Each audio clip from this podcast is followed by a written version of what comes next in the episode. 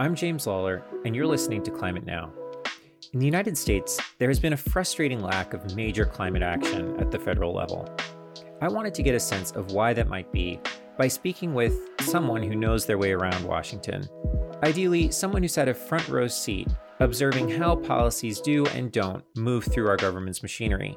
We met Alex McDonough, now, Alex may not call himself a Washington insider, but he worked for 11 years under Senate Majority Leader Harry Reid, first as legislative counsel, and then as a senior policy advisor for energy and the environment. Alex was also the vice president of public policy at the residential solar company Sunrun, and is now a policy advisor and partner at Pioneer Public Affairs, which is a clean energy lobbying firm. Alex is also a co founder and board member of Clean Energy for America, which advocates for policies and leaders who champion the clean energy workforce. Alex, welcome to Climate Now. It's great to have you. Thank you. It's so great to be here. So, Alex, give us a little bit of backstory. How did you get to where you are today? So, this clean energy climate policy is not what I set out to do. After college, I worked for an international judicial reform organization in Uzbekistan and Kazakhstan under a government contract. And really, I didn't fall into energy policy or environmental policy until I came back to the US and um, was lucky enough to get hired by Senator Harry Reid. I was offered a tremendous opportunity to work on environmental policy, which he had made a huge priority for Nevada, which was extraordinarily brave at the time. He made it about uh, climate, but he also made it about environmental justice and um, what pollution from coal fired power plants was doing to nearby communities.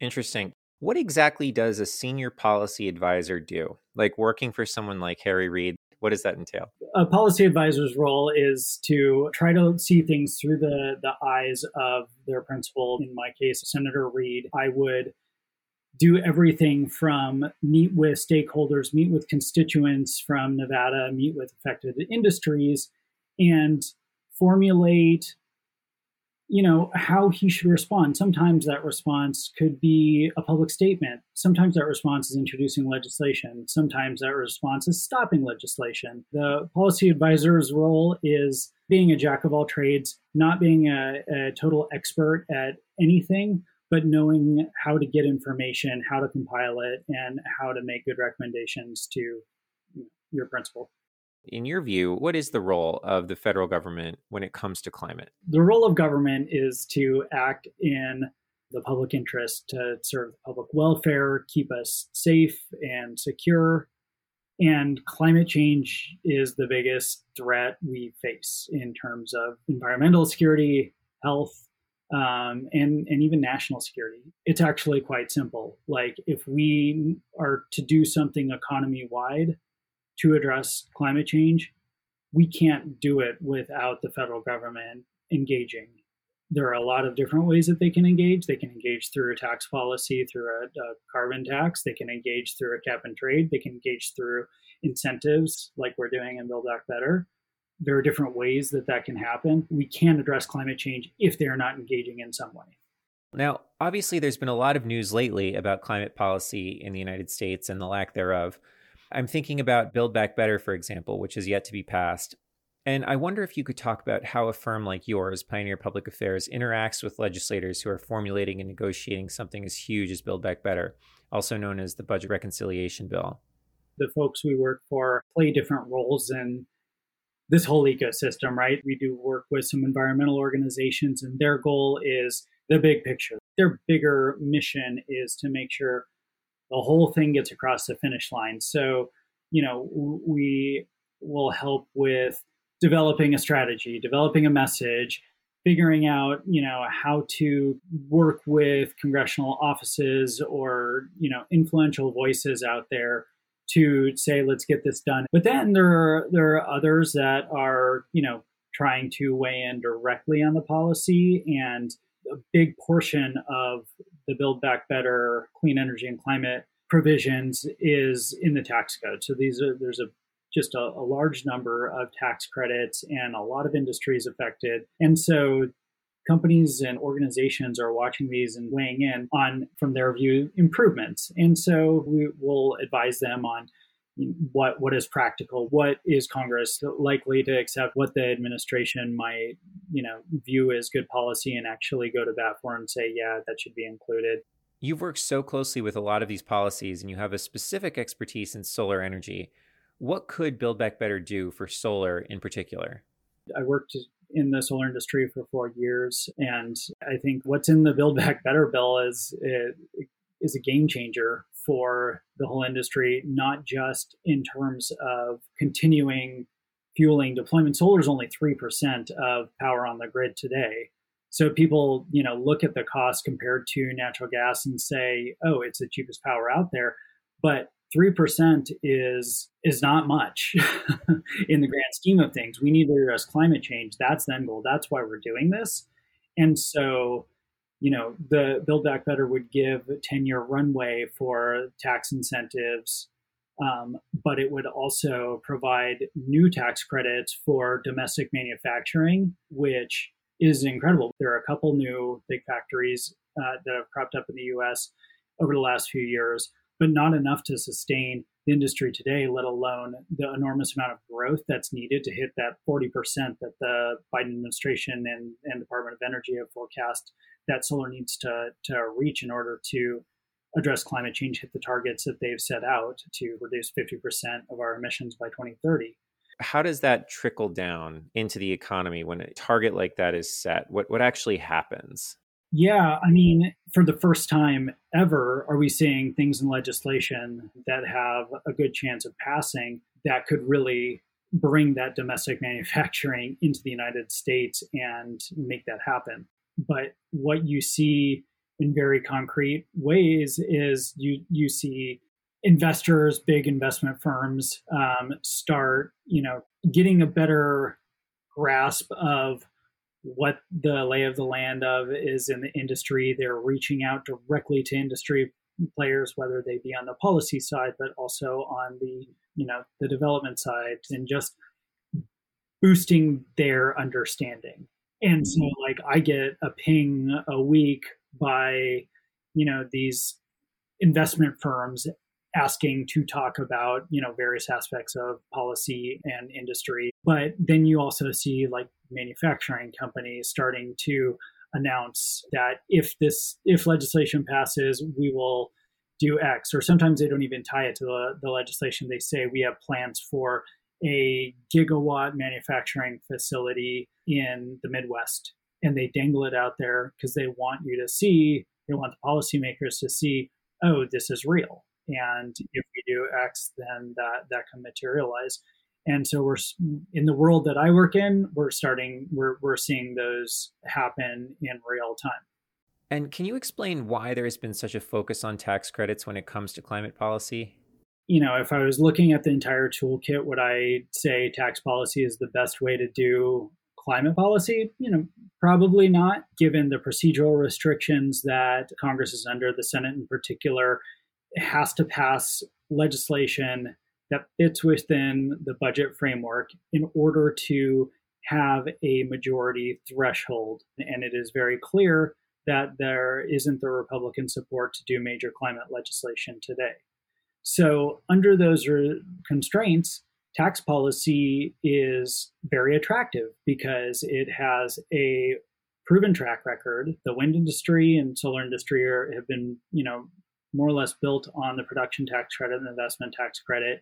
The fact that Build Back Better, the the engine of um, the climate policy in that legislation is in the tax code, isn't a surprise. You have you know everything from incentives for existing relatively mature technologies like solar and wind, but then you also have incentives for emerging technologies like hydrogen and carbon capture, standalone storage technologies. There's a new tax credit for transmission. There are incentives that are tailored for deploying solar on low income in low income communities and on multifamily housing. There are adders, that the tax credits are tied to paying prevailing wage and hiring a minimum threshold of apprentices, which is you know really important for bringing more people into the the trades building these clean energy facilities. It's incredibly comprehensive what they've put together by way of tax policy in the legislation. When you think about these levers for job creation in the Build Back Better bill, why do you think more Republicans haven't shown support for legislation connected to climate change? If, if you thought about how to do that in a smart way, make it about jobs, make it about international competitiveness, but do it as a Republican and be out in front and say that you're for it, why, why does that not work? I think you have Republicans who are supportive of acting on climate. They know what's happening, but the environment is so politically charged that it's just politically dangerous for them to, you know, align with Democrats, especially when they're using an approach that only requires Democratic votes to pass. They might favor different policy approaches to it. Pulling in a lot of research that's been done that shows that incentives and investments in clean energy, especially emerging technologies, but even solar and batteries, has tremendous bipartisan support. But while we have Democratic control of the White House and and Congress, I think you're going to see the focus be on getting the solution, getting as much done as possible in the window that they have. I wonder if we could take a half step back here. C- could you tell us a little bit about what the landscape looks like today for clean energy and where the fault lines are? Not just with Build Back Better, but more broadly. Who is coming to the table and what are their messages right now? It's it's actually incredible. Like we're at a time when everybody is basically at the table. Nobody is standing on the sidelines. When I started working on clean energy and environmental policy for Senator Reid in the 2000s, this ecosystem didn't exist. There weren't really many clean energy companies. There was no industry really to be had. And now you have some incredibly successful companies. You have, you know, a, quite effective trade associations and you have a lot of collaboration between folks in the industry and the environmental community because everybody's kind of united on the end goal of addressing climate change. And if you were to imagine a pie chart which represents the total amount of money that's funding kind of pro clean energy, pro climate, you know, policy, how does that break down? I don't know if I could do the math at the top of my head, um, but I, you know, there are environmental organizations who are are going all in on addressing climate change trade associations are putting a fair amount into it. But what i think really is the differentiation here is that you have you know so many different companies and entities jumping in and you have more of like a, a grassroots network and that that people power. Um, you mentioned at the the top of the show that I was a board member of Clean Energy for America, which was the outgrowth of an effort, Clean Energy for Biden, which you know helped organize the the clean energy workforce into an advocacy machine in which you know we were able to connect people using you know virtual online tools and and regular phone calls uh, or, or Zoom calls um, to organize everything from you know fundraisers, get out the vote effort. Um, people put together policy recommendations for the transition team, and it just really tapped into you know what is turning into hundreds of thousands of people in the clean energy space and who have skin in the game and want to see it succeed, whether it be because it's the place they work or they work there because they want to address climate change, they're getting involved directly, personally at that level. The fossil fuel industry has had such significant power. Is it still a David versus Goliath situation where you've got a more grassroots kind of coalition up against these large corporations? Or is it becoming more of a fair dollar for dollar match? It is not a fair dollar to dollar match. Um, I think I'd rather look at it as a million Davids versus Goliath. Okay. Well, it only took one David, right? With so that's a fairly optimistic description. I am sort of struck by like a general note of optimism in the way you're talking about this because I think from the uh, from an audience that's sitting outside of DC, we're struck by kind of a doom and gloom narrative about how hard it's been to pass this legislation. But I'm not really hearing that from how you're describing the situation. Is that fair, or how do you see it? I don't know how I could do this job or or, or get through my days if I was uh, not optimistic. But I mean, I also try to zoom out and put this in perspective of the system is not designed to allow things to happen easily. Now, when there's a crisis, it feels like everything comes together, and we see that with things like the COVID crisis. Things lined up pretty quickly in order to get at least the first aid package done. I've worked on other policies that have taken much longer to finish. What are some examples of that, just for context for people? How does it compare from a timeline perspective to other legislative efforts? I'm going to choose one that is quite parochial, but like for Senator Reid, he cared a lot about public lands policy. And I spent years working to put together land bills, negotiate on the local level. Then you get them to Congress and go and hunt down your bipartisan support, get everybody in the, the Nevada delegation on board in order to pass a 30,000 uh, acre conservation area. It's done once you do it. Um, so it's worth the effort, but it takes a lot of time mm. and a lot of blood, sweat, tears, a lot of compromises. You end up giving up a lot in order to get get to a point where you have people in agreement. But then you have something and it's durable because everybody's agreed. I, I that's the process we're in. It's not unusual it's frustrating because we have seen a lot carved out of the legislation, and we will probably see more carved out of it um, before it's ultimately passed. But that's the process, and that's the that's that's that's the Senate. One policy that we've talked a lot about at Climate Now, we've made a number of you know video about and done had other conversations about, is just a, a price on carbon. And there seems to be you know fairly widespread agreement among you know scientists and economists that this is the best way to decarbonize. You know, why can't we pass a carbon price?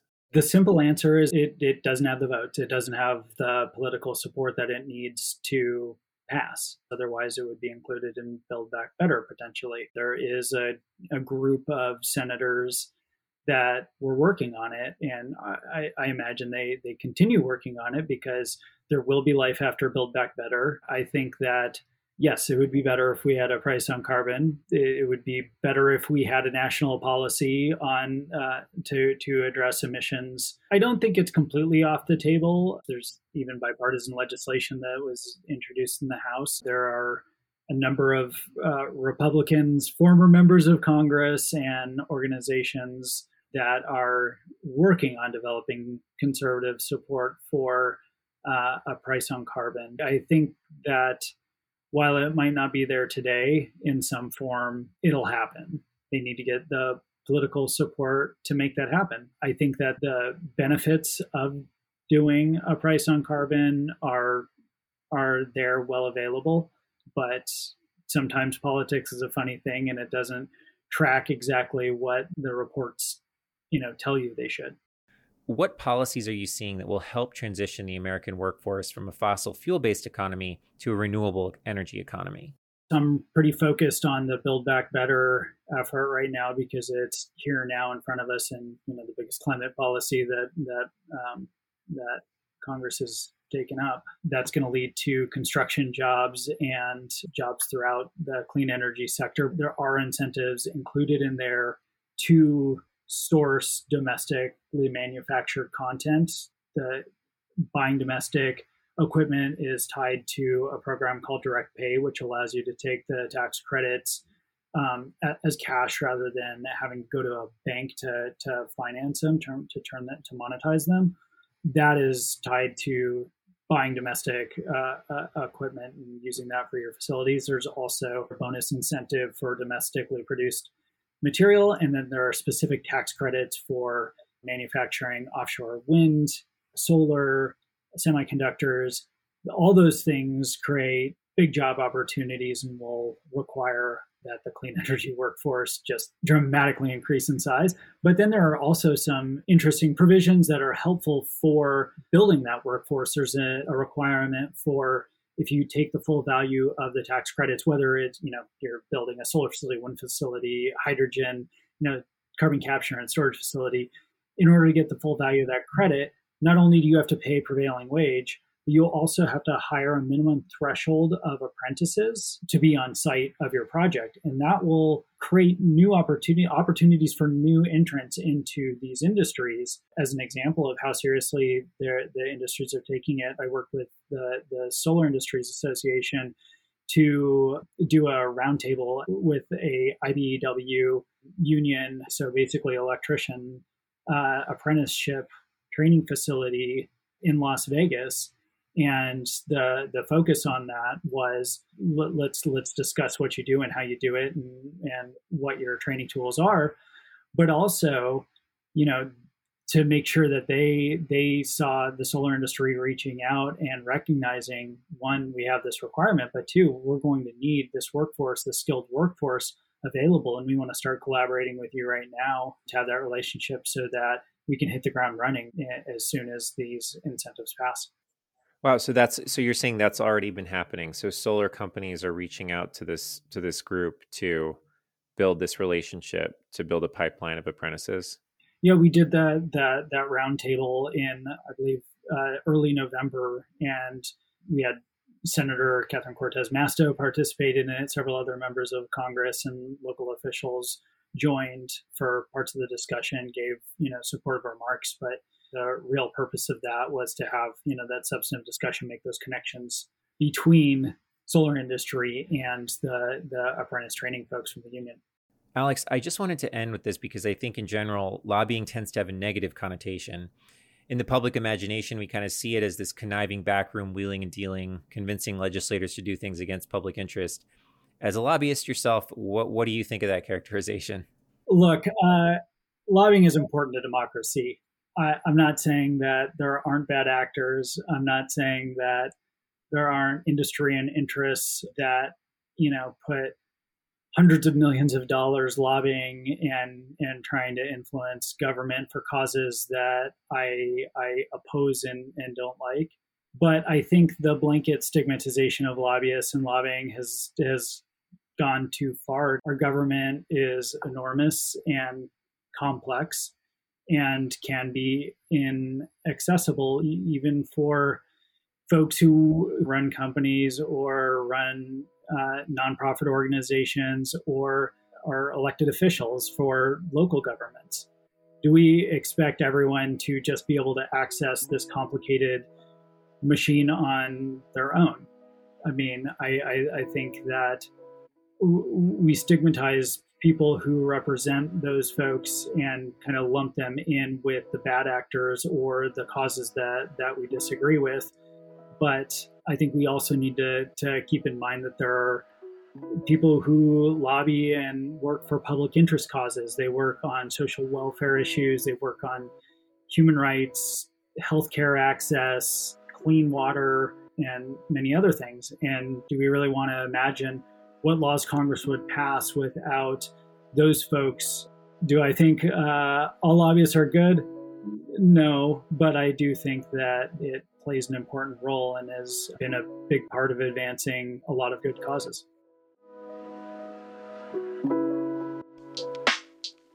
That was Alex McDonough, Energy and Environmental Policy Advisor and Partner at Pioneer Public Affairs.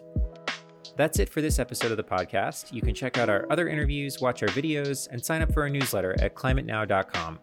And if you want to get in touch, email us at contact at climatenow.com or tweet us at We Are Climate Now. We hope you'll join us for our next conversation.